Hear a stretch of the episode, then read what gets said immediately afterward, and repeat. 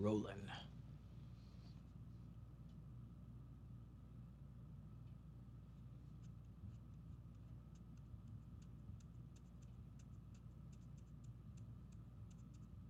You may ask, how did this tradition get started? I'll tell you. I don't know. But it's a tradition. And because of our traditions, every one of us knows who he is and what God expects him to do. Hello, everyone, and welcome to Let's Talk Torah. I am Rabbi Tzvi Jacobson with NRM Streamcast, and we'll spend our time talking Torah, learning stuff, and having fun while we learn. You can always send your questions in the comments to our mailbag at letstalktorah@gmail.com, and, of course, I will answer as many as I can. And, of course, you can check out our webpage at letstalktorah.net. That's letstalktorah.net. And you'll find the old shows there, which is what we call the archives. You'll find the latest shows up there. There's a place for you to leave comments, and, of course, the all-important donate button to make sure that we can keep talking Torah, and we can keep talking and telling stories and explaining what's going on and what the Torah wants and bring it to you in a way that hopefully you learn something about life, family, wife, kids, children. Kids and children, the same thing. School, whatever it takes. So, again, please hit one of those donate buttons. There's different levels. You need a shout-out. We'll take care of it for you. Whatever you'd like, we are here for you. And it's right around the corner. Rosh Hashanah. High holidays, week away. And in school, by the way, you know, for teachers, it's the beginning of the year. You're trying to help all the children learn what's expected in a classroom, because every class is different and every age, right? Second grade is what they needed, but now we're in third grade. And while you're trying to teach them what's expected in the classroom, because the high holidays are coming, so there's so much extra stuff that doesn't fit in with the regular flow of a regular day. So things happen. The boys have parties in class. If they accomplished, usually they do it in first and second grade. We allow them to continue in third grade. They have to read a certain amount. And the boys are owed, especially the ones that worked over the summer, they're owed parties. Well, that changes the whole dynamic of the classroom. But they deserve it. So we have to work a little harder, even though it takes them out of their comfort zone. I actually spent yesterday, I probably spent a good 20 minutes teaching them what's expected when we have a party. How to move their desks, how to sit, how to dance, how to, just be gentle, how to be quiet when I'm talking, how to be quiet when the boy is... we're talking about him and what he accomplished, and we have to take pictures sometimes, and parents could be there, and grandparents could be there. A lot of teaching just in the management part. And that's going to lead us into this week's Torah portion. So what happens? The names of the portions themselves are really fascinating. They're called Nitzavim, which is from the word standing. Moses says to the Jewish people, you're all standing here today, even though the last few Torah portions talks about the destruction that will take place when we don't listen. Moses says, look, it's not so bad. You haven't been perfect over the last 40 years, and you're still all standing here. And then the next week's Torah portion is how Moses goes, Vayelech Moshe. Moshe is going. He has to take care of his last few days. But it is fascinating if you think about these words. There's Nitzavim and Vayelech. It's like two ways you could be a soldier. There's the standing part of the soldier, and there's the going, the vayelech, the marching part of a soldier. And a lot of times, if you think about it, we are like soldiers, right? Right? God gives our commands, our marching orders, if you'd like to say. Sometimes, as soldiers, we need to just stand. Sometimes, we need to march.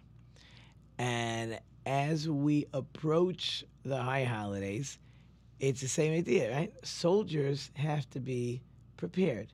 There's the training and the constant training and learning how to use the weapons and whatever part of the army you're in, you're constantly practicing and being prepared. So if and when your services are needed, you're ready, right?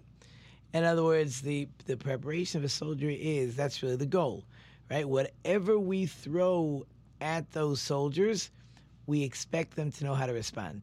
And if they get a curveball, they're also expected. We can't give you every single situation. A teacher is no different. A student, by the way, is no different, right? We have to be prepared how to react, what we need to do. Same thing in a classroom, right? The children have to be prepared. Yes, there's the day-to-day, what's going on, and what's expected.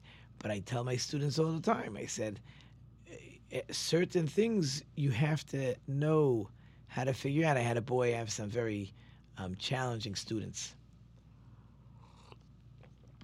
So I had a boy who says to me, he was singing. I mean, it's funny, but it's you can't run a class that way. So I told him, he can't sing. So he says, why can't I sing? So if you're a teacher or a parent, you're thinking, whoa. Like, I mean, come on, everybody understands why you can't sing. But here's what a teacher has to understand. So I have the class settled in. They're working on something. I bring him outside the door. And I say, you know, you asked a very good question. You asked me, why can't you sing? I would like you to think, and you tell me, why can't you sing in class? So he says, oh, because you said so. I said, that's the wrong answer. If you're only listening, if you're only going to not sing because I said so, so there's two problems. Number one, if somebody else is teaching the class, why can't you sing? I didn't say it. It's a new teacher in class. So that doesn't work. And I said, and furthermore, I said, if the answer is because I said you can't sing, well, but what does that have to do with calling out? What does that have to do with standing up? What does that have to do with tapping my pencil? What does that have to do with stamping my feet? And I could find 1,000 ways you could disturb other children. And it can't be that I have to give you instructions for every single one. So the assistant principal was there, so we discussed what's going on. So he said, well, you know, this boy, a lot of times I find I have to bring him to my office and give him 4 or 5 minutes to think about it, and usually he can come up with the answer. Sure enough, about 10 minutes later, he comes back to class. He says, okay, I realize that it's disturbing the class. I said, very good. All right, but you understand when we have to teach children how to be prepared for class, and that's what's happening a lot at the beginning of the school year, obviously. This child is more challenged, and I have a few of them this year, so it will be a very fascinating year, and a lot of teaching is going to go on. But that's what we are, right? The soldier has to be trained, but he has to understand to recognize each situation. But I'm intelligent enough, I hope, or I'm trained enough, or I have enough information to know what to do when something happens. I can't be given instructions for every single thing. I gotta know, right? So that's what soldiers, right? We're serving God. By learning enough Torah, I get the picture. I know what God wants from me, right? And the more studying I do, the more understanding I have of what God wants from me. The more I understand what He wants, the more I'll know how to react when something comes my way. Which leads to a fascinating story that I saw the other week. So in 1948, the IDF was formed, and all the different militias, we'll call them, were disbanded. And they wanted to draft women in the army. So even though there were religious Jews as well, and nowadays, no matter what you'll read, there are many, many religious Jews in the army, many. I'm not saying there aren't rules and regulations that some have a deferment. A lot of people have deferments, but that's not the conversation. But drafting women, as far as the religious were concerned, was off limits. That was not going to happen. Religious women, really any women, okay, whatever people want to think about it, should not be serving in combat, right? The simplest understanding is you don't want body bags coming back with women. That's just not how the world works. I just had a Talmud with one of my sons. Even the language in the Torah about going to war, it says men go to war. That's how God set it up. Men are supposed to go to war. Doesn't mean women can't help. Doesn't mean they can't be in the back and taking care of whether it's the supply lines and other stuff. But women are not supposed to be in battle. That's not what God wanted. Doesn't matter what people want to say nowadays. Equal rights. This is not where equal rights belongs. There's differences between men and women. We've talked about it in the past, and this is not, and I'm not even looking into that part of the conversation right now, but that's not what I'm looking to discuss. But the bottom line is the Torah is very clear. Women do not belong in combat. End of story. In any case, but Ben-Gurion was pressuring a person by the name of Reb Eliezer Moshe Genikovsky, who was part of the Knesset, and he was pressuring him to vote for, or even to be part of the vote. But, you know, it's interesting. If you vote, you know, these guys vote for and these guys vote against. So no one says at the end of the day, when Congress votes to pass a law, it doesn't matter that you voted against. You were part of the vote. You lost because we go by majority. Very good. But you were part of the vote. And your Congress voted either yes or no.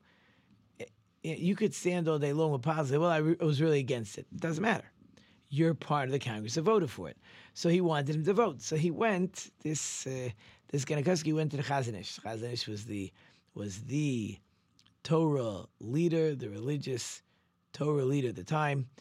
And the Chazon Ish told him, leave the country in protest, as you're a non-vote. It's true, the Knesset is voting whether you're there or not.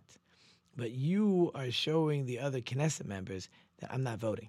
I am a non-vote. I am not part of this vote. I'm not a, you said yes, I said no, we had a conversation, and I lost. No, I am not even part of the vote. A few weeks later, when he comes back, he goes to the Chazon Ish to tell him that he listened to the Chazon Ish and that he just came back. And the Chazon Ish said, because you had the wherewithal to be a non-vote, and that takes guts, right? There's a lot of political pressure, and you had the wherewithal to march with your feet, right? We're talking about soldiers. Sometimes you stay, sometimes you march, right? So he told him, he promised him a great son, and he actually did have a very, very famous son, right? There are times where we need to act. Right? There are times where we need to be verbal, right? There are times we just don't join. You know, nowadays we're so good at being non-confrontational. If somebody were to do something that's an affront to what you believe, so nowadays most people will just sit there quietly. And I've seen rabbis that when they saw something that was about to happen and they felt it was inappropriate, they got up and left. And that was a statement, because everybody, we don't want to insult people, we want to be nice to people, we don't want to hurt people's feelings. But if it's wrong, you got to take a stand. And that's something just from the names of this week's Torah portion is something that it's beautiful and important to point out. So there's a beautiful verse in this week's Torah portion. The verse says as follows. It says, Ki ha-mitzvah hazos, because this command, now it's not clear what the command is. We'll see, almost everybody says the same thing. It's referring to the study of Torah.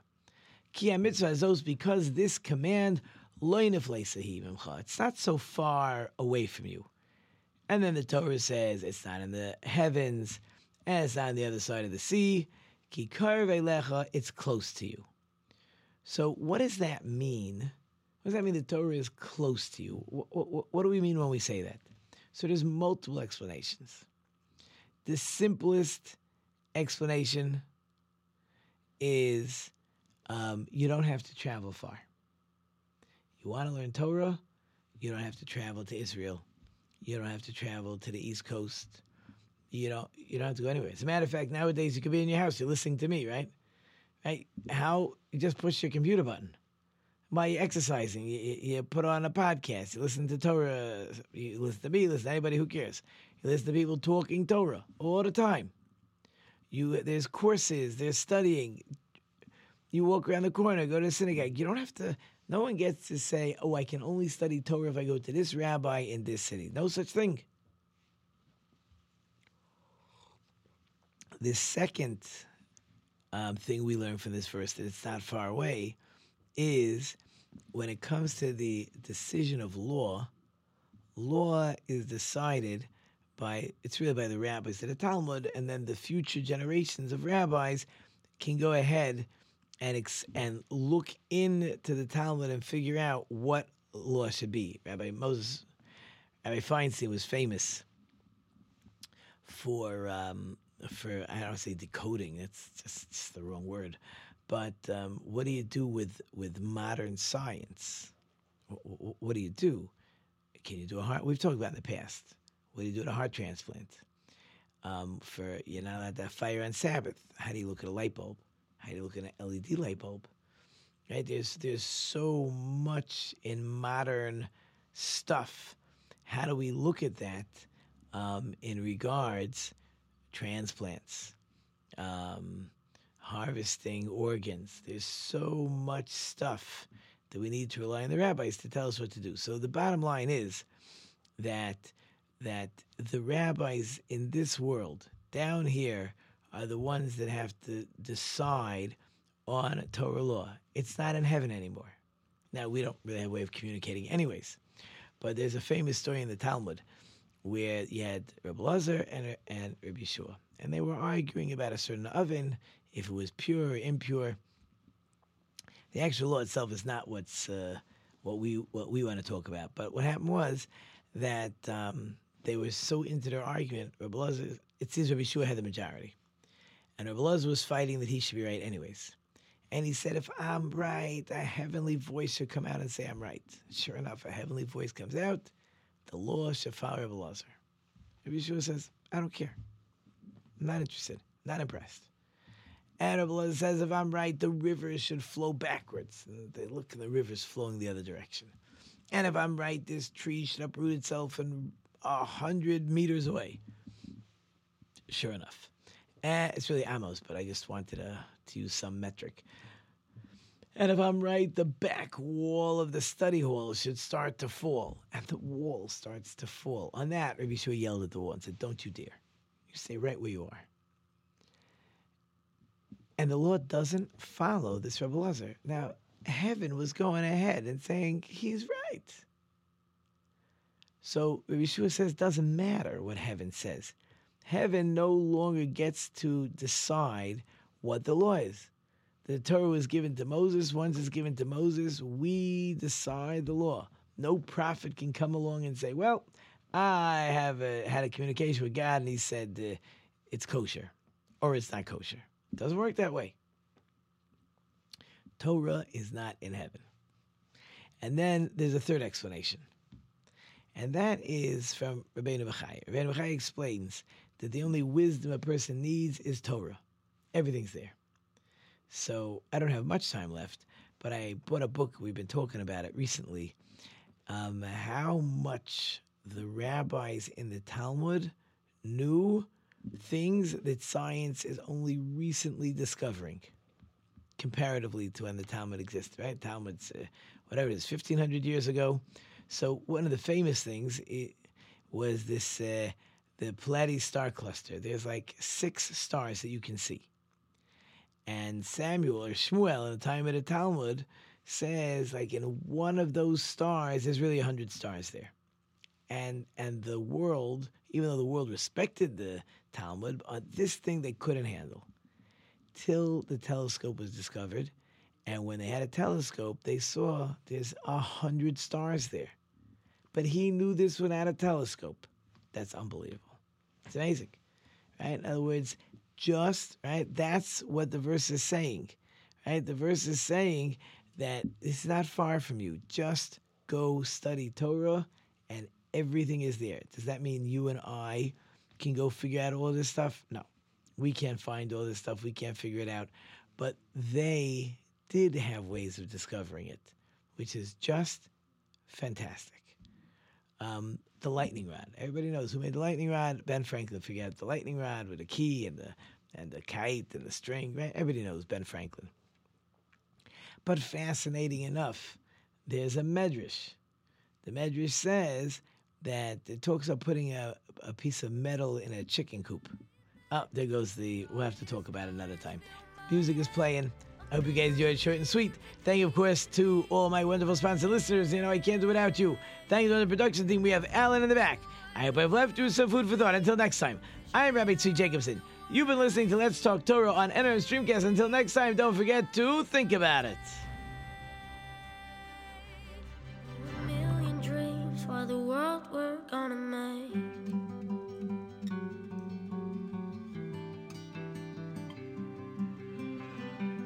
There's a house we can build every room.